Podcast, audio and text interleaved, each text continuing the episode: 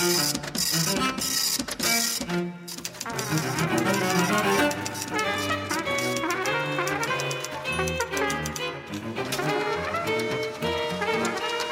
алфавитном беспорядке.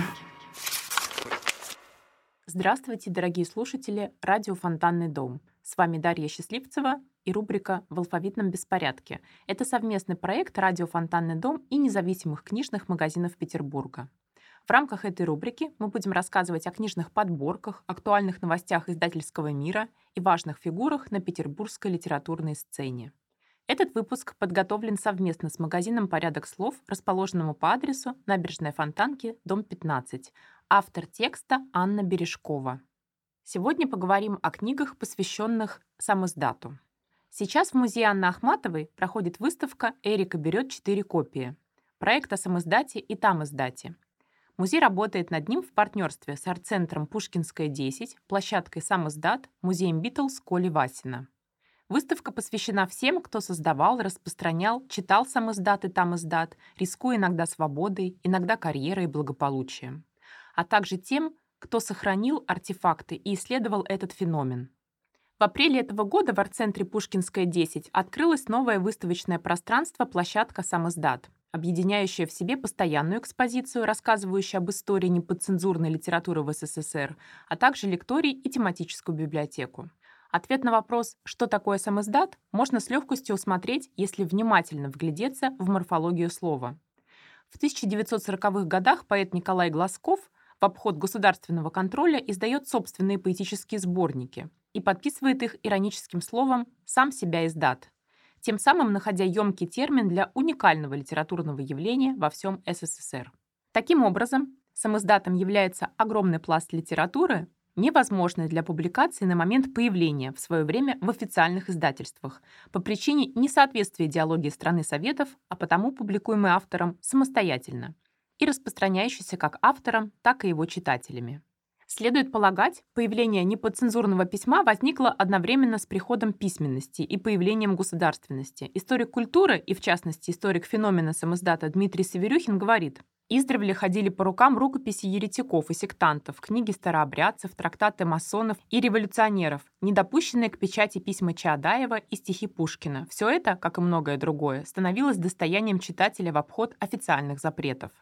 Постоянная экспозиция площадки «Самоздат» рассказывает о литературе советского периода с 50-х годов, после смерти Сталина, вплоть до политики гласности и перестройки, проходивших в 1985-91 годах.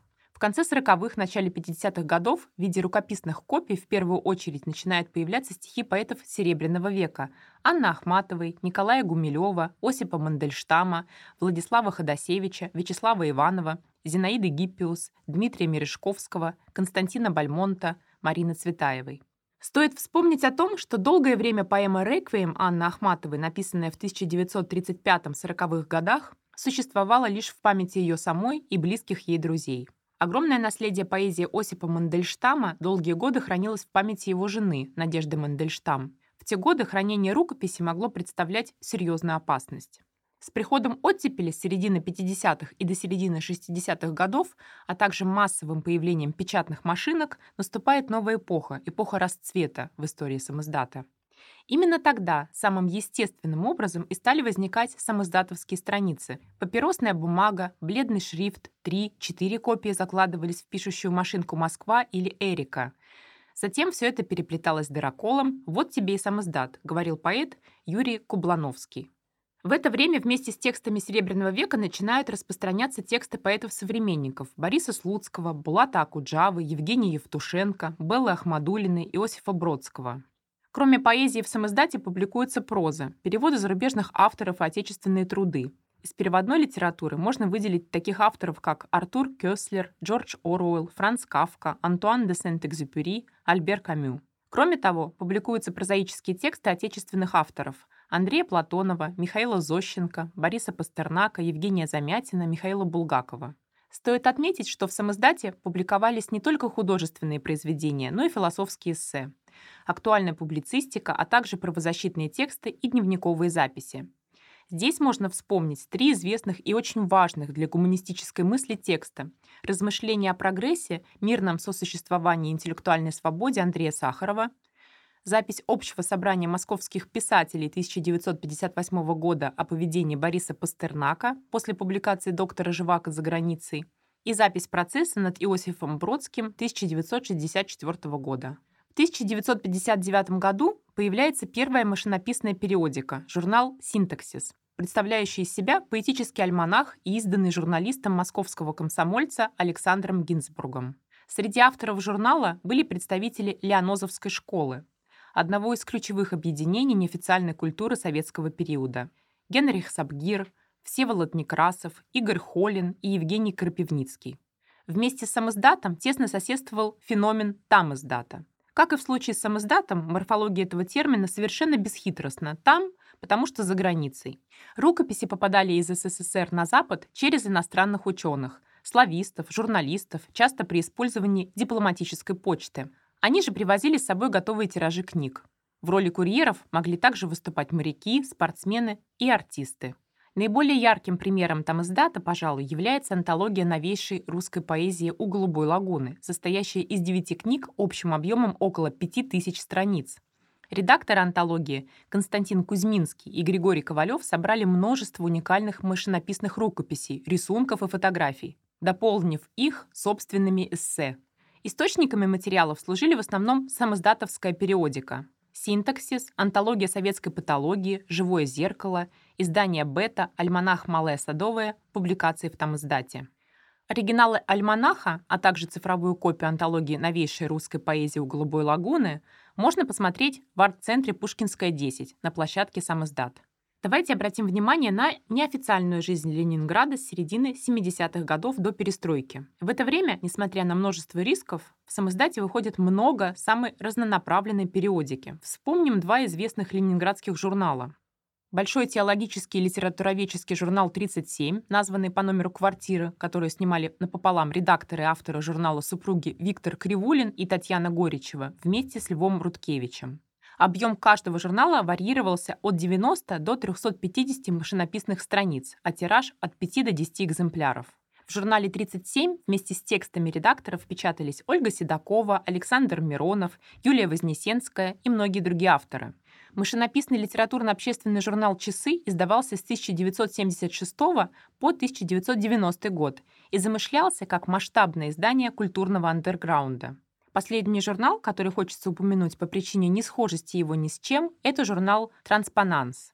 Каждый номер журнала был своего рода арт-объект. Журнал выделялся на фоне других самоиздатских публикаций по содержанию и графическому оформлению. Главной целью журнала было продвижение традиций классического авангарда. Ключевым принципом провозглашалось транспонирование, перевод существующих произведений в новую тональность. Важное место в их творчестве занимает визуальная поэзия, в которой текст и его графическое представление становятся единым целым. Оригинал и электронную копию журнала «Транспонанс» можно увидеть на площадке самоздат в арт-центре Пушкинская, 10. Закат самоздата как культурного феномена датируется началом проведения реформ политики гласности. Чтобы представить, что это время значило для людей, хочется привести выдержку из книги антрополога Алексея Юрчака. «Это было навсегда, пока не кончилось. Последнее советское поколение». А сейчас поговорим о книгах, которые знакомят с историей советской неподцензурной литературы, а также с произведениями ее авторов. Все книги, о которых далее пойдет речь, можно найти в книжном магазине «Порядок слов» на набережной реки Фонтанки, 15. Первая книга «Самоздат. Путеводитель по выставке». Издательство «Свое издательство». Год издания 2022. Главный редактор Анастасия Пацей. Книга представляет собой путеводитель по выставке в рамках проекта «Искусство под прессом», открывшийся в апреле 2022 года в арт-центре Пушкинская, 10. Это подробный рассказ об истории уникального явления в культурной жизни СССР XX века самоиздате. В книге рассказывается о популярнейших самоиздатских периодических изданиях, таких как «37», «Обводный канал», «Часы», «Митинг-журнал», «Топка», «Кабинет». Издание снабжено обширными уникальными фотоматериалами из архива арт-центра. Вторая книга, на которую я хочу обратить ваше внимание, «Сумерки Сайгона», эта книга вышла в издательстве «Творческое объединение Ленинграда Самоздат» в 2019 году. В ней можно прочесть истории постоянных посетителей легендарного ленинградского кафе на углу Невского и Владимирского «Сайгон». В числе которых входили поэты Виктор Кривулин, Виктор Широли, музыканты Сергей Курехин и Майк Науменко, художники Боб Кошелохов и Сергей Бугаев-Африка, философ Татьяна Горичева. В хронологическом порядке в книге выстроена история неофициальной ленинградской жизни с 1960-х до 1980-х годов. Также книга снабжена фотографиями мастеров фото-андерграунда. Для тех, кто интересуется проблематикой гендера в советском неофициальном письме, рекомендуем ознакомиться с книгой «Феминистский самоздат. 40 лет спустя», вышедшей в издательстве Commonplace в 2020 году. В сборнике публикуется текст оригинального самоздатовского альманаха «Женщина и Россия» 1979 года с комментариями Анны Натальи Малаховской и Татьяны Мамоновой, а также исторические комментарии, биографии и ряд статей. Над изданием работали Олеся Бессмельцева, Оксана Васякина, Анастасия Кальк, Дмитрий Козлов и другие исследователи и исследовательницы. Любителям ленинградского рока будет интересна книга архитектора, искусствоведа и медика по образованию Сергея Чубраева «Хроники моего андерграунда», вышедшей в издательстве «Лингвистика» в 2020 году. Книга охватывает период с 1986 по 1992 год свидетель расцвета ленинградской рок-волны, а также хранитель музыкального и художественного архива питерского андерграунда 80-х и наследия музыканта Сергея Курехина, Чубраев рассказывает об известных и неизвестных фигурах неофициальной культуры, о роли андерграунда в судьбе позднесоветской творческой молодежи. Книга изобилует многочисленными бытовыми подробностями, снабжена черно-белыми фотографиями. Также для любителей рока и в частности рок-журналов рекомендуем книгу «Золотое подполье» проиллюстрированная энциклопедия рок-самоздата. Книга опубликована в 2021 году в издательстве Express.ru и охватывает период выхода самоиздатских рок-журналов с 1967 по 1994 год в городах СССР. Это книги Рита Грачева, Елены Шварц, Виктора Кривулина, Ральда Мандельштама, Алексея Хвостенко, Андрея Волохонского, Аркадия Драгомощенко, Бориса Констриктора и многих других. Читайте и помните авторов самоздата. С вами была Дарья Счастливцева. До встречи в эфире радио «Фонтанный дом».